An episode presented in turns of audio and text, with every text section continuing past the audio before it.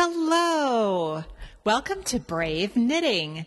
This is episode 10 to be released on February 15th. And I'm Anne. And I'm Linda.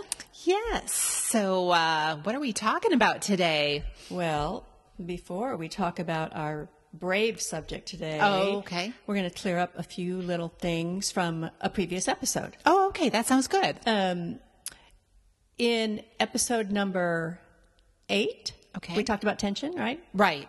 And we talked about one of the methods of knitting we talked about was Portuguese knitting. Yes. And then we got some feedback from somebody saying that what we said in the video was seemed to be a little bit confusing compared to what the video that we showed from Very Pink, the, the video link we gave to. So we want to clarify that. I think her name might have been Denise. Thank you Yes. so much for contact contacting us. And she is a Portuguese knitter, so she really knows what she's talking about. And um, she was saying that in Portuguese knitting, you tension the yarn in your right hand, and she's absolutely 100% right. Um, I, I think you know, I was kind of looking at it from the, um, you know, what does the left hand have to do? And the left hand is is uh, flicking the thumb, you know, and the tensioning goes back up over the neck. But it absolutely, she's absolutely right.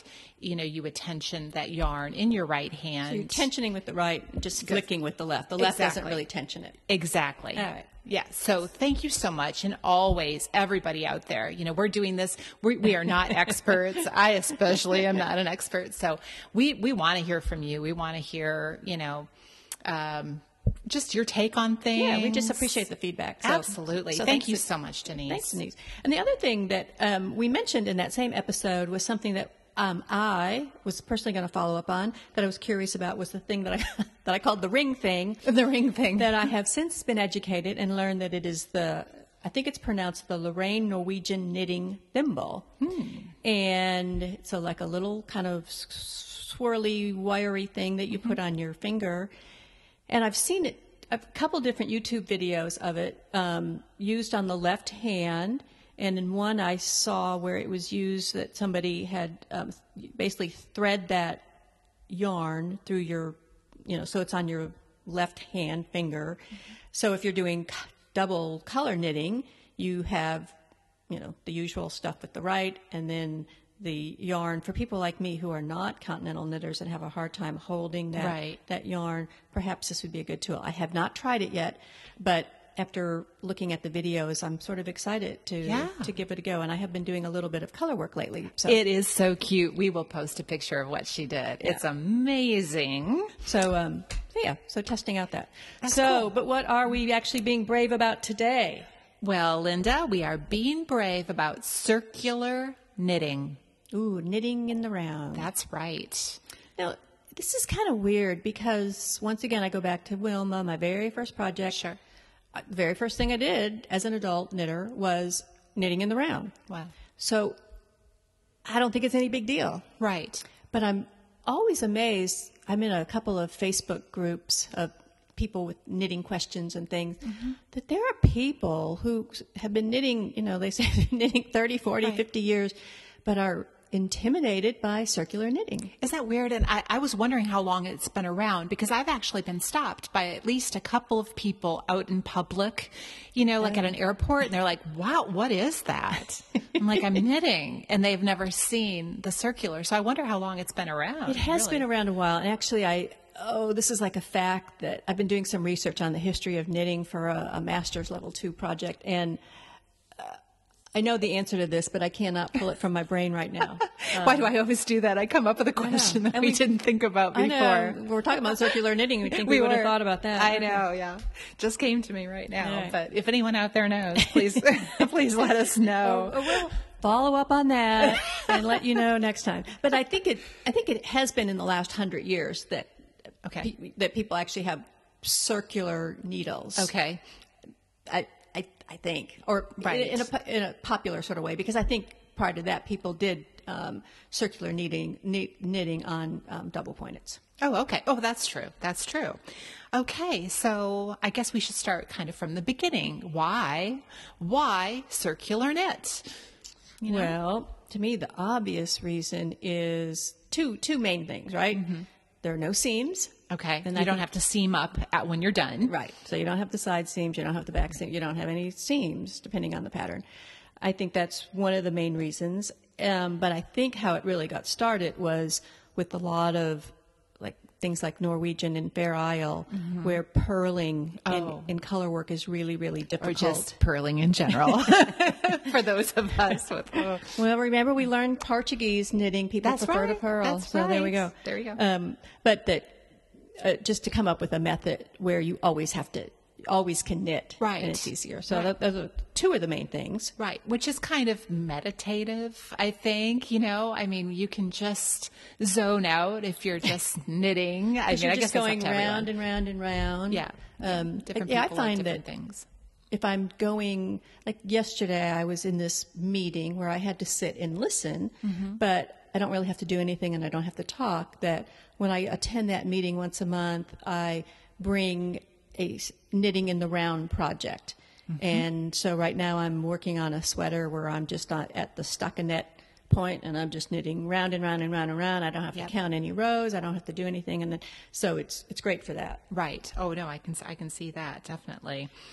And also the whole idea of um, having fewer needles. I think when you're traveling, I have found Oh, that if it's on a circular, you know, you can it, you don't lose stitches off the end. I don't think as easily. No, I think that's true because you can just slide it down into the, the wire part. and- Right. Like I very rarely use um, needle tip stoppers anymore. I think Right. when I was a less experienced knitter and I was more afraid of um, stitches flying off the ends, but I, I never do that now. Right. Just shove them on down the wire. Right, exactly. Yeah, but if you were using straight needles, I think you'd probably feel compelled to put those stoppers on the end of your needles because I just think that the straight needles they do tend to fall off Maybe. a little bit more easily. So, yeah, that's another I think plus for the circular. Um, a lot of people seem to think that it's easier on your hands too. Oh, okay. Because I think particularly with some really large items, think of back to your like temperature blanket. Mm-hmm. Oh, yes. If you would try to do like the temperature blanket on like a Oh. you know six foot long straight needle, would- it'd be so It'd heavy. be really heavy. Yeah. But when it's it's on the circular, so think of it on a, a smaller scale even. That um, a lot of people do think it's just easier on your Yeah, hands. yeah, I can definitely see that. Are there any cons for for circular, would you say or I don't of- know. Yeah. I mean, not not in general. I mean, I guess one con, you know, we go back to the seaming, and that you know seams seamed items, garments, particular, may have some more structure. So you know, but that's really it's not really a question of circular knitting. That's more a question of seaming or not seaming. So, Right, So right. I I don't really see any any cons to circular, and I know the the one big positive, and I I still I will preface this by saying I still enjoy using straight needles for Okay. projects where I don't need to use circular. However, from an economical standpoint, and for Mm-hmm. somebody who is starting out knitting, and particularly if they're on a budget and they don't have a lot of money to spend on needles.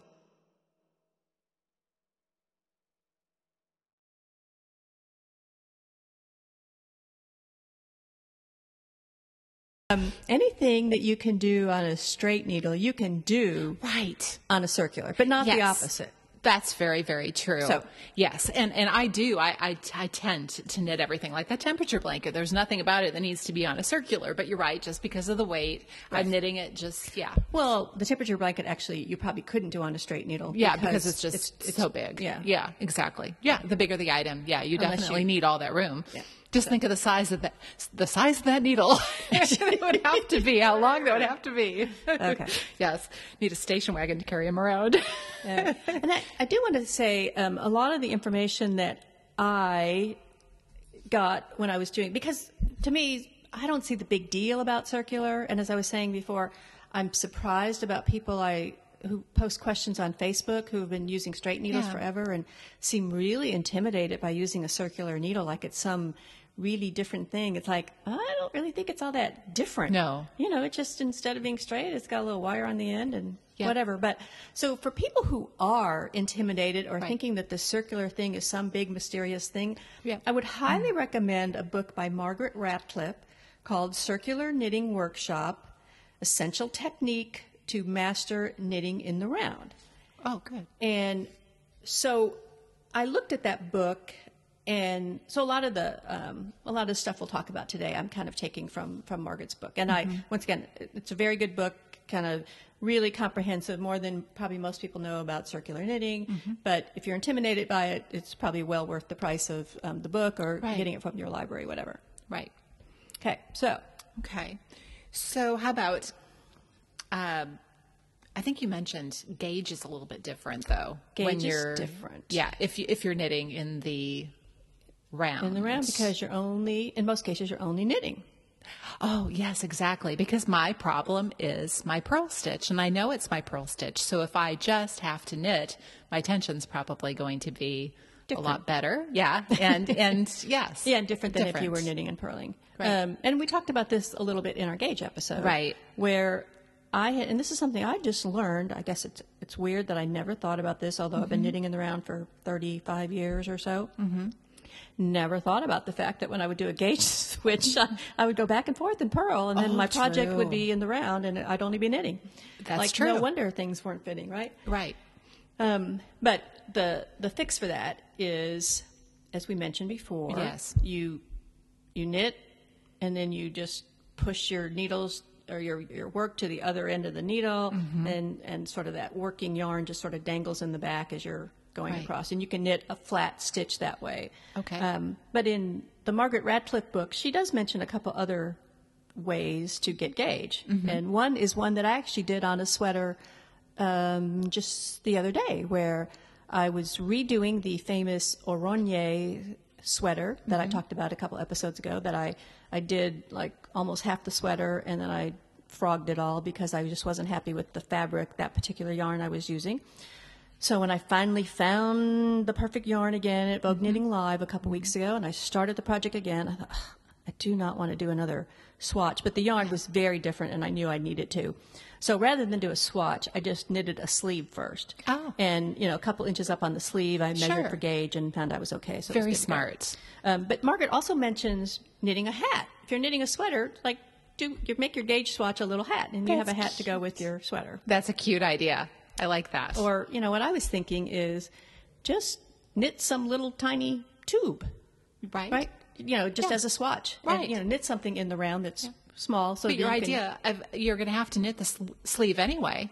Right. So If- why not? If it's something that you're knitting. Yeah. If you're trying to get gauge on like a sweater and you knit the sleeve. Yeah. Right. I like that idea very, very much.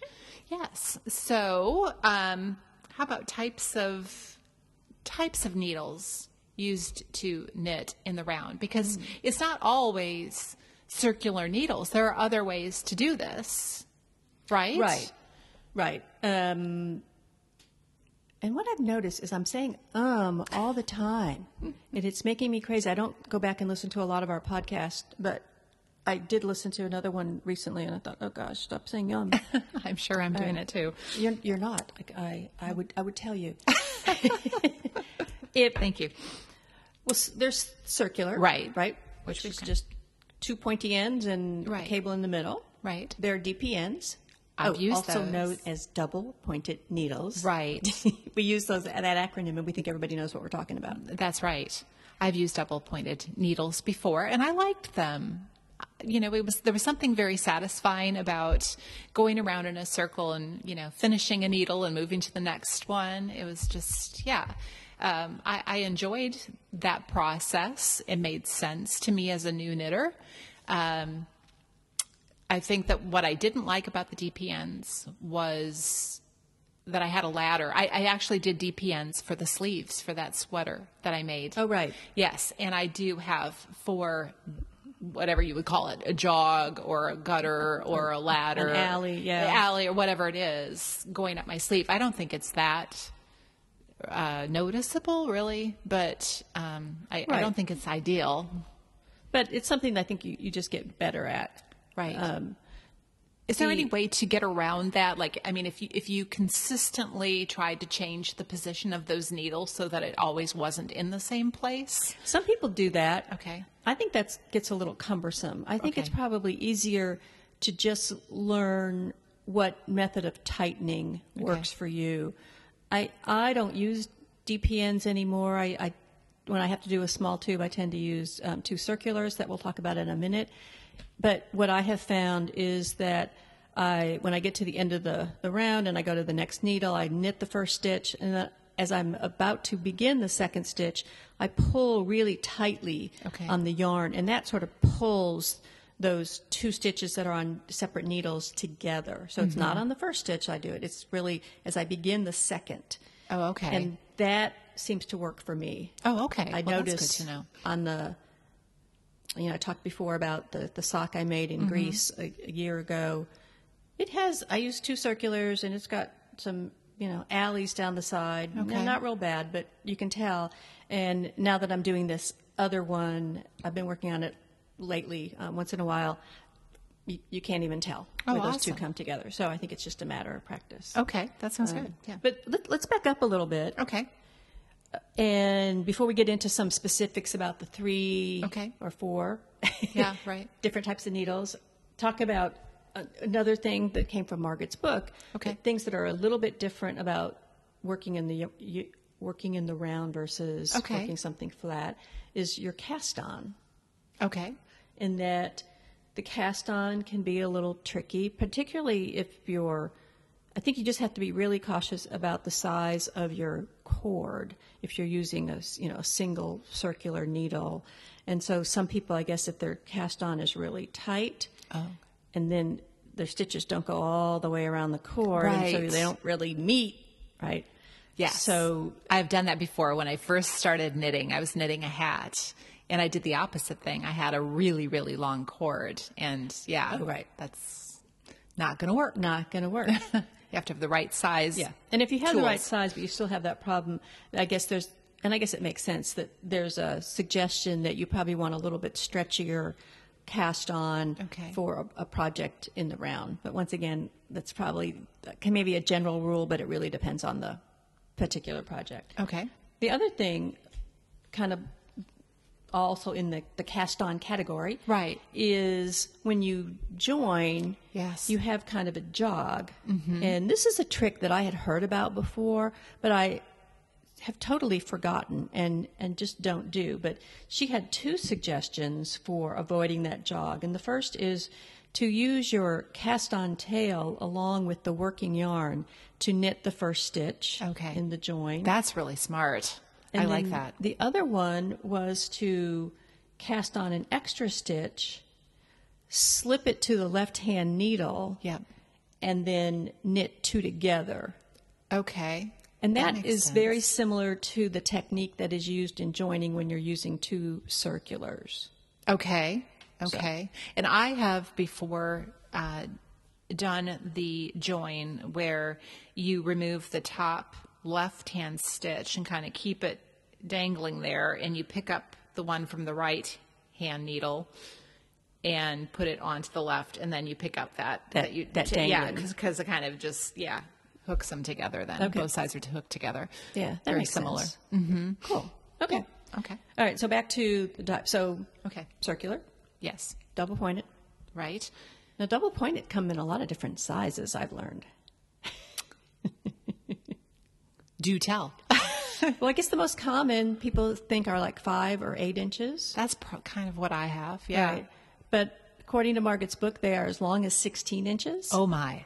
And perhaps those were more popular before the circular needles, the way we think of today, Okay. became more popular, I'm guessing, because people would knit Oh, like, like a sweater. sweater. Right. On a really large um, double pointed. Okay. And, but I have some, I just got, I'd asked for for Christmas, and not that I'm, I'm not really using them as double pointed needles necessarily, Mm-hmm.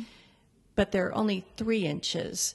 Oh, wow. And they're for, for just for me to have and to use for little tricks that I have for other knitting problems.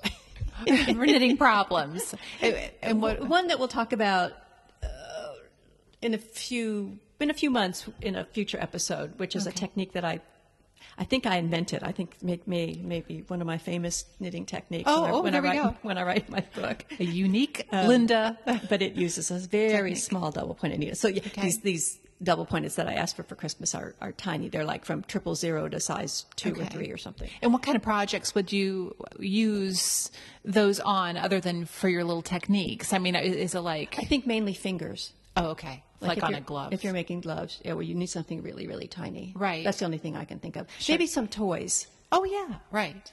Like- is it really fiddly? I think it can be, Okay, yeah, but yeah, once again, right.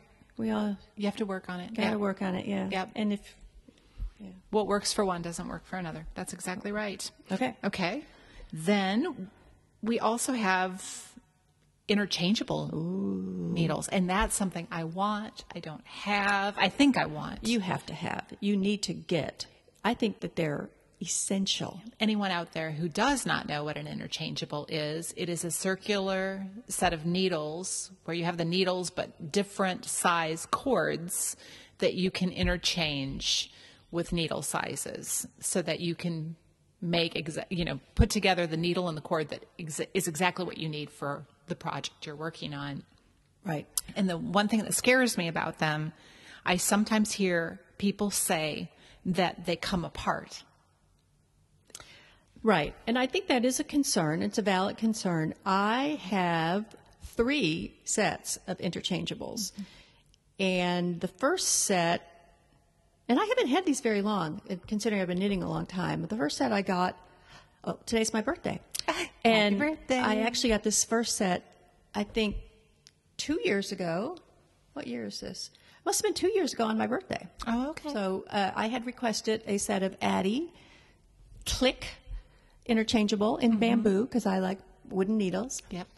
And with the Addi, people that have trouble with the Addi, they have trouble actually getting it to click in place. Okay. And along with the interchangeable set comes this little, like, round rubbery disc that is basically remember in the olden days I, I I wish i still had one of these i've lost it but you had this round kind of rubber thing that you would use to open a jar Yes. Oh, yes. I, I have some of those actually. well you could give me one as a birthday gift oh. because i i lost mine Okay. but so this is like a mini version of that Okay. that just allows you to grip onto Okay. the the part where you're you you basically on an addi click you kind of push them together and then turn it and then kind of tug the other oh. direction so that it it just kind of hooks Oh. Okay. into this little mechanism.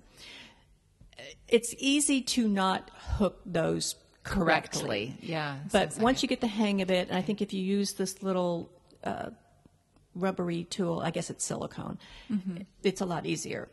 The, um, the other set that I have, it's not really a set, it's just needles that I've bought. Um, usually when I was traveling and I, I realized I needed my interchangeables and I didn't bring my set from home or whatever, so I would go to a, a local store and the, the Knitter's Pride interchangeables that you can buy individually almost anywhere.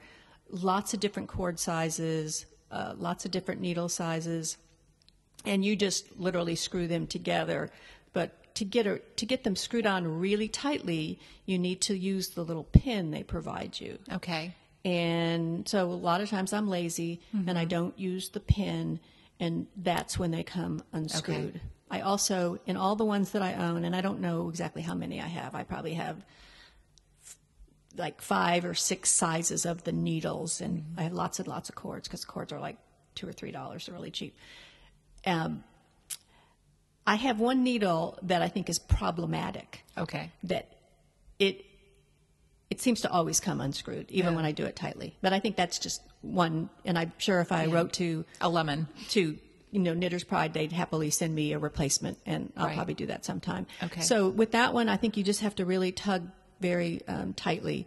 The third set that I talked about a couple episodes ago that I got as my big find at our Mm-hmm. that's right. trash to treasure at our knitting guild. The um, is the Takumi um, bamboo. Uh-huh. Those are just screw on. They screw on kind of in the opposite way though. Instead of the the male part of the screw being on the cord, on the Takumis it's on the the actual needle. Okay. And I don't know what it is about these, but something about them. There's no tool involved. There's no little, you know, silicone thing. There's no pin. You just screw them on, and they seem really, really secure. I have not had any issues at all with those. Really, that is good to know. And there, and there are several other. I know I am not a metal needle user, but I know a lot of people that use the metal interchangeables Mm-hmm. have some recommendations about those. right, Uh, a lot of it's perfect uh, personal preference, Right. But you definitely need some interchangeable. I do. And I do. I'm really eyeing. In our last episode after Vogue Knitting Live, we talked about the Indian Lake artisan needles that are Oh, the handmade yes. needles in Michigan wow. they I, may be eyeing another set of interchangeable from them they're really expensive but Okay. i think their needles are really really beautiful Wow. and, and i'm excited to start knitting with them the ones I, the one i bought, did buy Very, very exciting. Okay, so that is interchangeable. Um, also, speaking just of the circular, some people will knit with the little nine inch, you know, the nine inch circular needles. Have you ever, have you ever done that? i i I think you have. i think i tried Yes. and i was not successful i just thought i just thought it was difficult you know because it just seems like those those stitches i guess some people have trouble kind of you were mentioning with, with their hands it wasn't so much that i had Like trouble with with, big my hands. hands, Yeah. it was more that i just felt like the stitches were really stretched Okay. in an uncomfortable way and i kind of thought that anything that i needed to do on a nine inch needle was just easier for me to do using two circulars Oh, okay. Yeah, because the nine inch needle would be used for like uh, mittens, gloves, socks, something with a very small circumference. I did also notice that some brands make 10 inch and 11 inch, and I just wonder because I've read that and, and heard that so much about the nine inch rounds that there just so many people have difficulty with it. People who love it, love it, but those who have difficulty just can't get past it. I wonder if those two extra inches would make a difference. Yeah, I don't know. I mean, I guess it'd be interesting to hear from Yeah. some of our listeners if you are using those really small circular needles. Um, you know, tell us why you like them and why you think that they're better or easier for you than some of the other methods. I, I can imagine that it's really quick. You know, it's just around and around Round and around, round and And, and, again, very meditative. Just you know, Right. not having to deal with any um, switching around. So I can I can definitely see that. And then the other needle that neither one of us have tried yet Right. are these new flexi needles. That right, flex. I think it's Addi Flexi Flips, and we think maybe some other brands maybe now have think- them yeah. as well, but we don't know. And I've seen them, and you know, if somebody gave them to me. I'm sure I would use them, but I, to me, it doesn't seem like they are different enough from. To me, they're kind of like a combination of using two circulars and, DPNs. Yeah, Um, but in a lot of ways, it's really kind of like because they kind of flop. flop, they kind of flop the way I think of two circulars flopping. Right, that's true. I guess they would just be that much shorter. I suppose it depends on what your individual, you know, um, problem with, Right. you know, with it is. You know, like if if um, the circulars are too long or whatever, you know, maybe the flexi flips. I, I don't know. I have an interest in trying them. I, I think that they're probably not cheap. So that's the thing. I mean, you have to lay out the the cash in order to try them. And you know, maybe I will. Anyone out there who is using them, please let us know what you think Right. of those, the flexi flips. And that's kind of my issue with the. Uh, now I used um, I used double pointed for many many years up until the summer of 2017 is when I um, discovered the method of using two circulars for doing these small tubes. Right. But so I don't really, I never had what I would call a problem with double pointed. However, once again, kind of going back to this idea, when I think about the pros and cons of double pointed, I think t- for me, there seem like there are more cons than pros. I can't think of any real pros compared to these other two methods Right. of doing two circulars or doing magic loop, mm-hmm. other than if you already happen to own a whole bunch of double pointed. But if you are a new knitter, and once again, from an economical standpoint, it seems more economically feasible to just invest in circulars mm-hmm. or interchangeables, and you can use those Right. to do your small in the round. Right. Where otherwise, when you buy the DPNs, you're only using them for this for small Right. tubular things. That's you're, true. you're not really able to use them for anything else. I just realized, I mean, here we're, t- we're talking about using two circulars and magic loop. And, you know, really, th- that that's, that's something that maybe um, someone out there doesn't know what we're talking about. Right. Um, yeah, I'd heard of magic loop before, but before I really started researching kind of for this podcast, I had never heard of using two, two circulars to make a sock. I really hadn't. Really? No. Even though you've seen me do that for three years? I guess I, I guess I wasn't paying attention. I don't know. Yeah, that was something I hadn't thought about it. I, I guess I just didn't think about it. Okay. Yeah. So maybe somebody doesn't understand what we're trying to say there using the two circulars. So, as with, or maybe they don't understand what how you working around with four double pointed, or That's in the olden days used to be three double pointed. That's true. And we will definitely post some videos Right. down below because obviously for us to try to explain to you without you seeing it is going to be difficult. But I mean, to be to be simple about it, if you think about a tube, and let's say you have um, 90 stitches Mm-hmm. that are on your tube, let's say it's a sleeve or whatever, and on double pointed, you would have. Well, in the old days, once again, when there used to be only four needles to a Right. Mm-hmm. set, now almost all double pointed sets have 5 You would have 30, 30, and 30, and then you'd have an empty needle that you would kind of you know, Right. use the one that would be like the working needle, and then then the one you just worked became the working needle, and you'd go Right. round and round and round. With two circulars, you just essentially, and once again, for me, it took.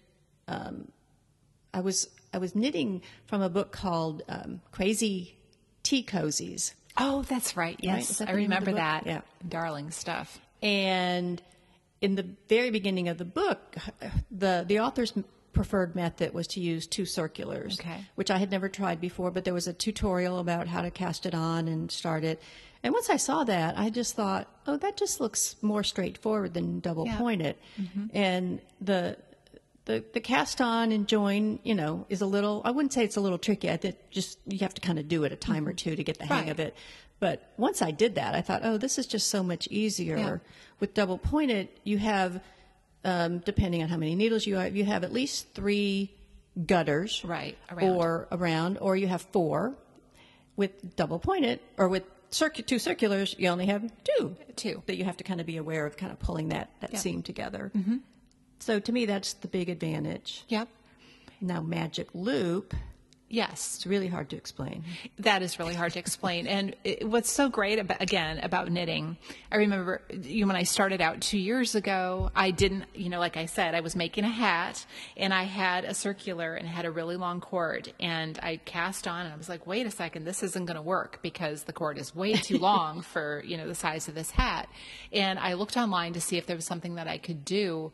And somebody started talking about magic loop and I watched it and I thought, oh my gosh, you know, this is way out of my league. There's no way I could ever do that. And now two years later, yeah, I'm, I just put two, I'm knitting two socks on a magic loop, two socks at the same time in magic loop. And it totally made sense. So I love that. How give yourself some time and things will start to make sense. Right. Yes. Uh, And I had seen Magic Loop for a number of years and heard people talk about it. And, and just because I was very comfortable with this two circular method, that you know, I just thought I don't really have a need to, to learn the Right. Magic Loop.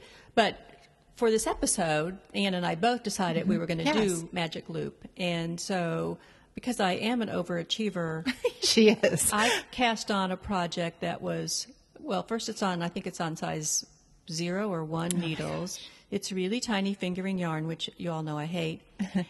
it's two at a time, which I'd never done before. Toe up, which I'd never done before, and magic loop.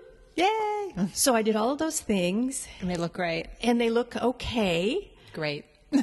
No, they really don't look great. The be, and mainly because the problem I have with Magic Loop, and granted, this is my very first time Right. doing it, and it could be the particular needle I am using. It has a really, really nice wire cord, Okay. but perhaps the fact that that, that wire cord is so sort of strong, I, I find it difficult to keep the kind of the, the two Together. together. Yes, I have kind of cheap circulars. And yeah, that cord is really wonky. It does not want to stay together. It's, you know, kind of flopping everywhere, hitting me in the face, you know, while I'm trying to work. I think it is important to, I mean, it can be done, but it's, it's kind of important to have a flexible cord that will kind of mold to what you are wanting it to do. Right. And lay the way you want it to lay. or you know sometimes the opposite in that so a lot of these cords that the because of the way we store them they get Right. coiled and, and they just want to go back to that coil Right. the the fix for that is to take the cord and uh, dump it dump it dip, Dip it, not dump dip it in some boiling water Oh. and then then lay it out flat Okay. and let it cool in a let it cool straight Okay. so that so then it is straight and you're not it, it it's not going to try to revert back to its spiral form Oh, okay. So- okay, that's a really great hint. that was like a good yes, hint, and there yeah. and there are flexible cords as well. Like if you're looking for your first set or whatever, I think some of the cords are more flexible than others and, and don't have that memory. They they'll they'll go with whatever you're doing this time. They don't always go back to Right. how they were stored or how they were Right. used last. So that's always you know a good idea. Um, but I think also when I was trying to figure that whole thing out and they were kind of everywhere, um, I saw a video and she was using like a little clip, like a sewing, something that's used for sewing. right Yeah, and I don't know anything about sewing. You kind of do, but just to clip those together. And I, I did end up getting like those big paper clips, the the, the big Right. ones, like the um, clamps, yeah. the clamps, and kind of holding them together, and that really worked for me. right and you know to me I think that would help, but once again, with Magic Loop, you're kind of always moving that Right, right. wire, so Yeah. so it seems like you'd be undoing that clip all Right. the time. Now, maybe when you store it, um, that's when it makes more sense. It just kind of flattened it out. It just kind of, you know, and then when I was ready to work, I could take it off, but it kind of kept it flat and together as opposed to just, you know, winging out in every direction. The other thing, and once again, this is my very first project using Magic Loop. Um, I can't say that I would never use it again. I, I do. I think there is some advantage of doing two at a time Mm-hmm. socks. Yep. If you you know have this second sock syndrome, Right. but you know I do think it's a little.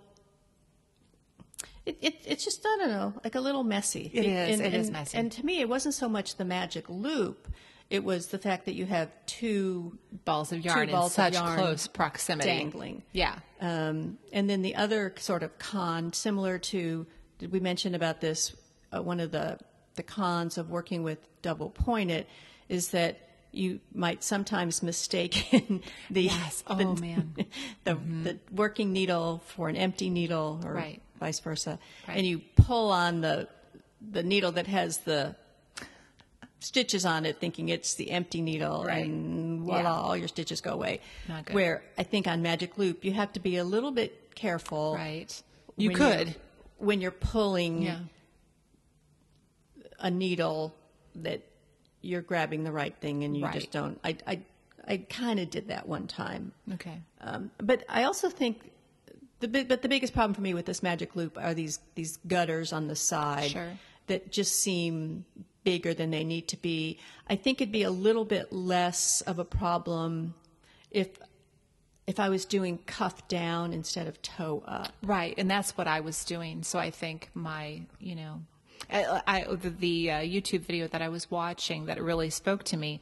Um, and she kept saying, "Just don't worry about it. It it takes care of itself." Which I was looking at these ladders between, thinking, "How is that going to take care of itself?" Right. But lo and behold, it did. Yeah. And on, on my toe up, I think the ladders are not as big as they seemed when I was knitting it. Right. But in a lot of places, they are still pretty bad. So, Yeah.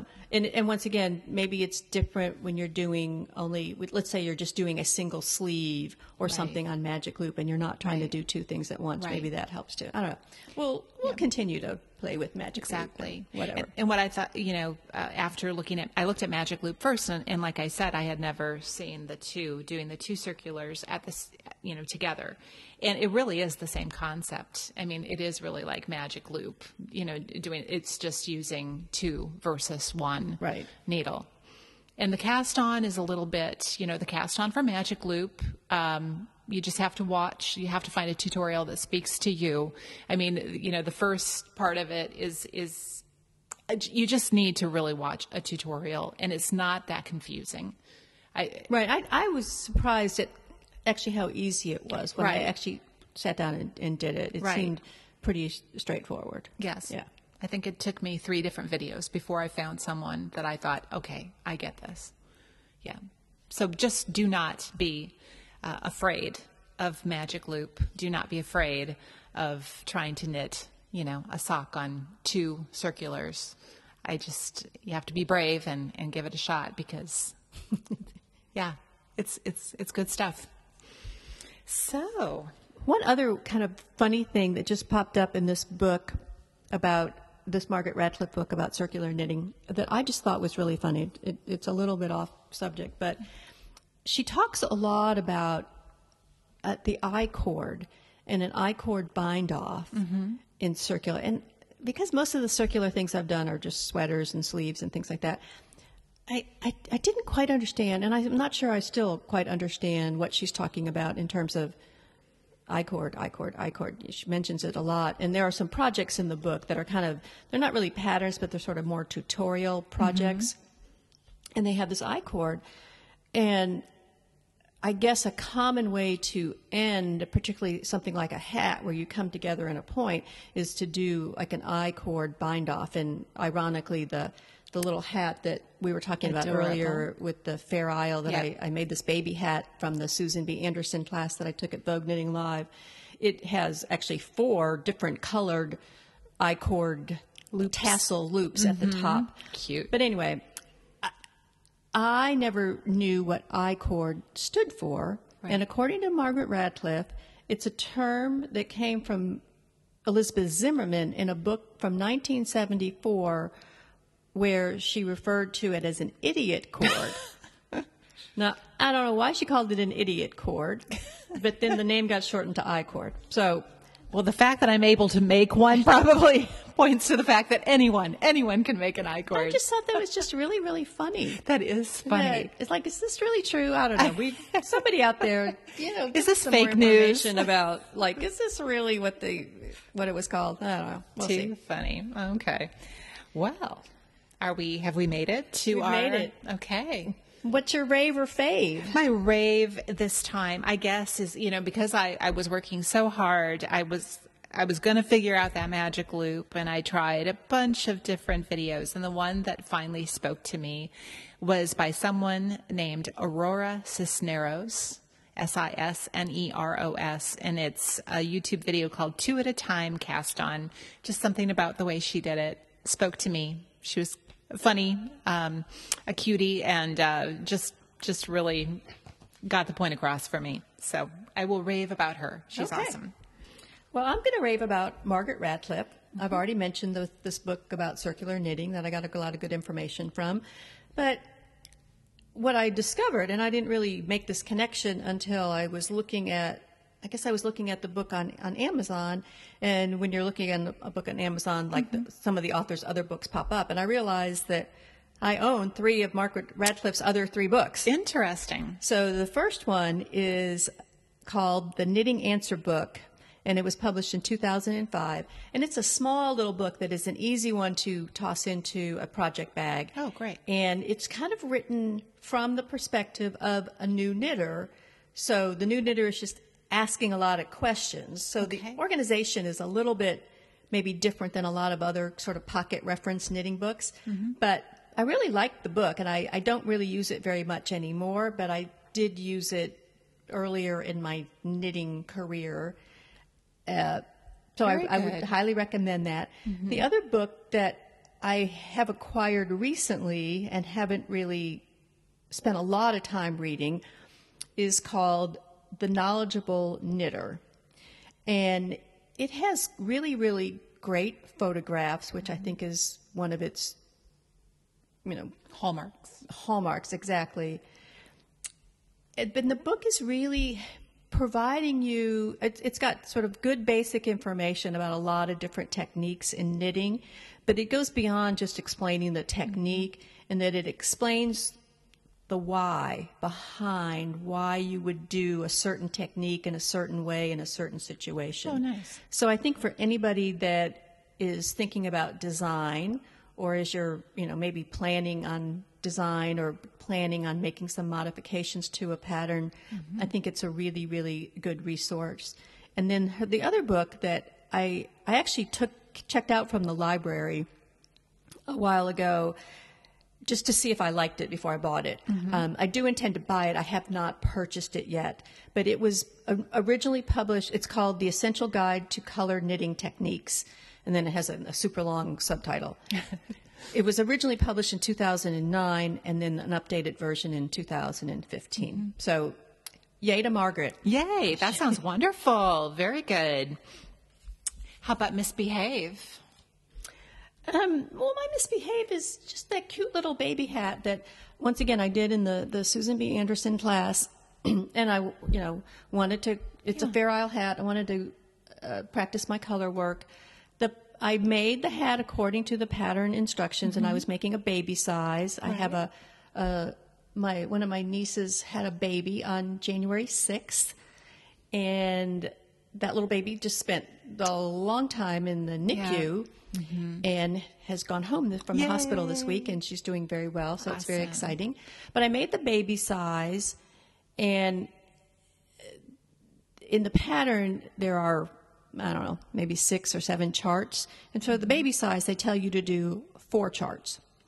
Well, as I'm knitting along, this hat is looking taller and taller and taller. So I only did three charts. Okay. But the hat is still, unless you have a, like a really strange, Cone you know, deformed hat, you know, like the, Yeah.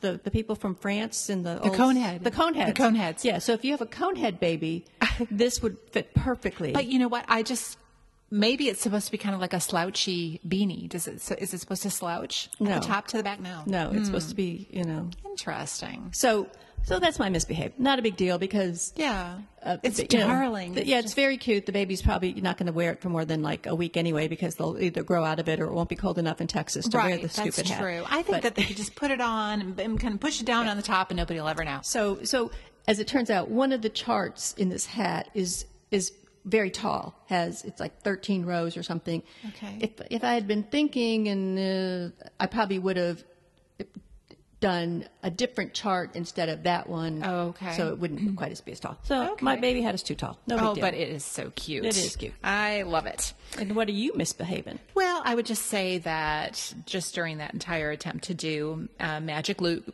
Magic Loop, it was not pretty um, for a while there, and I, I guess that the biggest thing uh, was. I first started, I didn't have a bunch of yarn to choose from. And I thought, well, I can, you know, instead of having two balls of yarn, I can just pull from the, from, you know, one end of the yarn and pull from the other. oh my. Oh no. Do, do not do that. You def, you definitely need to separate your ball of yarn into two separate balls of yarn. Do not do what I did. And a save with that, I need to get myself a good kitchen scale. I don't have a good kitchen scale, something where I can weigh the yarn and say I need 50 grams per ball. And just, you know, I have a winder so I can make two balls Right. of yarn. So yeah, definitely I ended up using two two different balls of yarn. Another that thing helped. that I find when I'm doing something with two, like, and I did for these magic loop socks, is if I put the the yarn in baggies, Right. that that really helps too. Than if they're Right. just bouncing out there Right. on their own. That way, it, yeah. And I have done that before too. And I think also the second thing that I did, because I was just trying to learn how to do it, and I had two, I was making two different socks with two different, you know, uh, working yarns on the same needle, and it was confusing me because I had not done it before. This, the about the third time I did it, I did find a different color ball of yarn, and I just thought, you know, just for learning purposes, I that really helped me too to really see you know what I was doing. This is the green sock, this is the pink sock, and it just made everything make sense to me, I guess. Right, to distinguish left Yes, from right. And, yes. Like I put a little stitch marker. My socks are identical, but I put a little stitch marker on the one that was I knew like the sock that I sort of start with. Right. So I kind of yeah, That's you- that's a smart idea. Yeah. And, and then also I did. We've already kind of said it, but you know that that girl who said that she used a um, a sewing clip, and I did use the, the the clamp things just to kind of you know hold them together. This is one sock together. Just just little things that kind of dummy proofed it for me as Right. you know um, to not confuse myself. okay. Okay, there you go. How about your crave? We'll have my saves, Oh, I'm so sorry. Save. and I actually have two saves. Okay. Now, the first is just a general circular knitting save that I, I did talk about briefly when I talked about my big misbehave a few episodes back with the hat that I had to cast on 11 right. times. Now, joining in the round many times is, is not a problem. You know, you just line up your stitches and it seems obvious and twisting isn't an issue.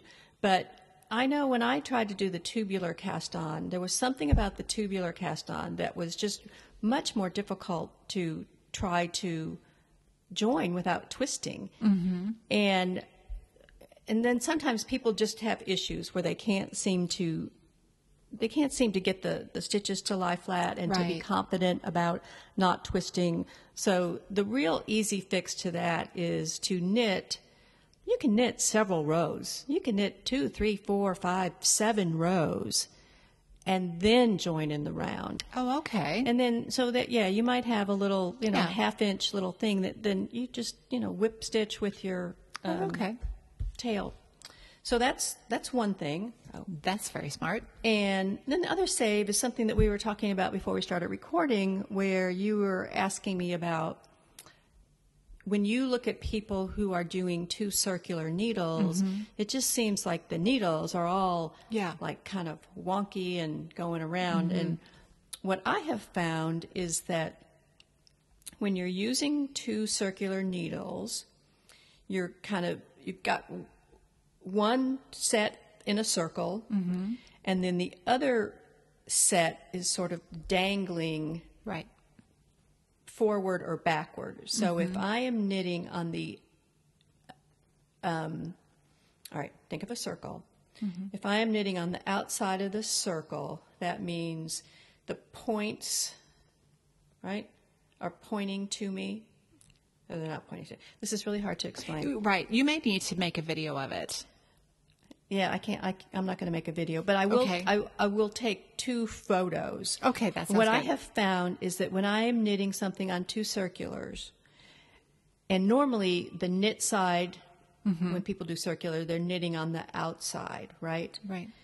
What I have found is that if I turn it inside out so that I'm actually knitting on the inside, Mm-hmm. it means the two needles that I'm not using are dangling Away. Away from me instead of pointing at me and hitting me in the chest with the tip of the needle.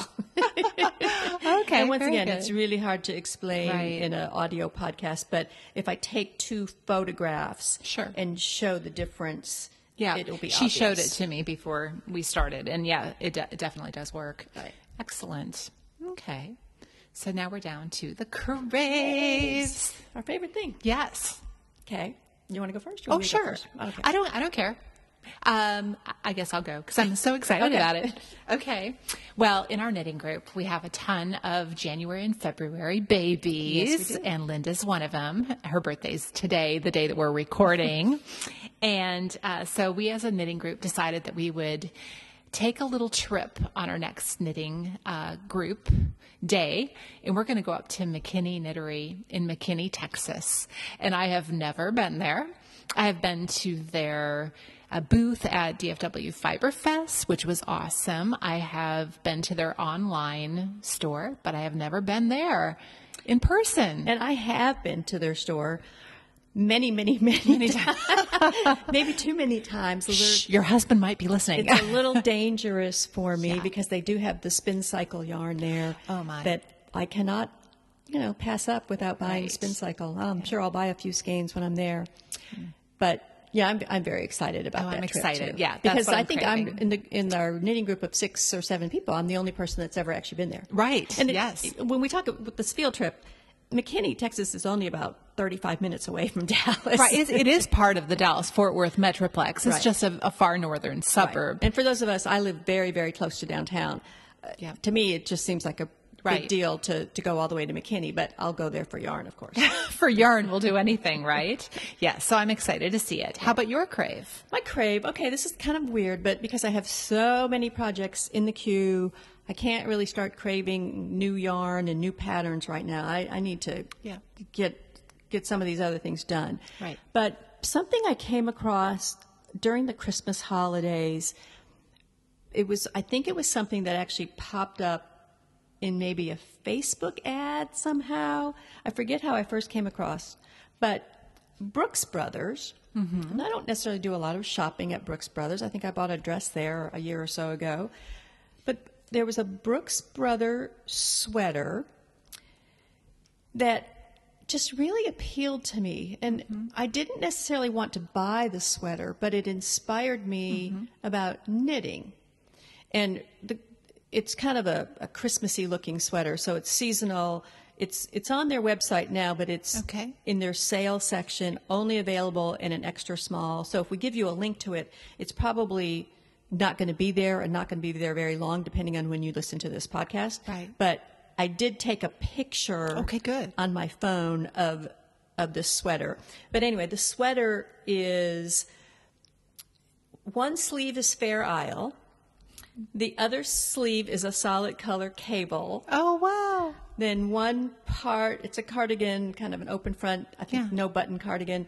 One, the opposite, so the, the right sleeve, I think, has the Fair Isle, and then the left part of the left front panel has matching Fair Isle, and then the, you know, the cable. So it's just kind of all these different things put together It's in kind kind of like a, wacky way. A knitter's ugly Christmas sweater type of uh, idea, you know, like using Yeah. different kinds of. or like a you Techniques. know, crazy quilt. Yeah. But I just it just really appealed to me, particularly you know we both talked about wanting to do color work this way, and, and I thought and and particularly.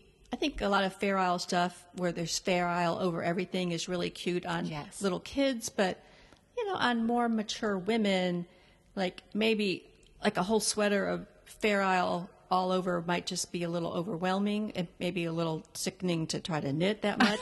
but I thought, well, doing like a sleeve, Yeah. just might be really fun, and then just doing like a fun cable and another sleeve, and- Right. so it just got me thinking about maybe how I want to design some sort of a Ooh, sweater cardigan in the future with some of these elements. absolutely. That sounds really exciting. I love it. Okay, well, we're coming up on an hour. I Oh think we've done it. We're very long-winded these we days. We are long winded. Oh my gosh. So until next time, be brave. Thanks for listening. If you'd like more information, check out Brave Knitting at Facebook or Ravelry Group. You can also find us on Instagram at BEE Brave Knitting and email us at BEE at gmail.com.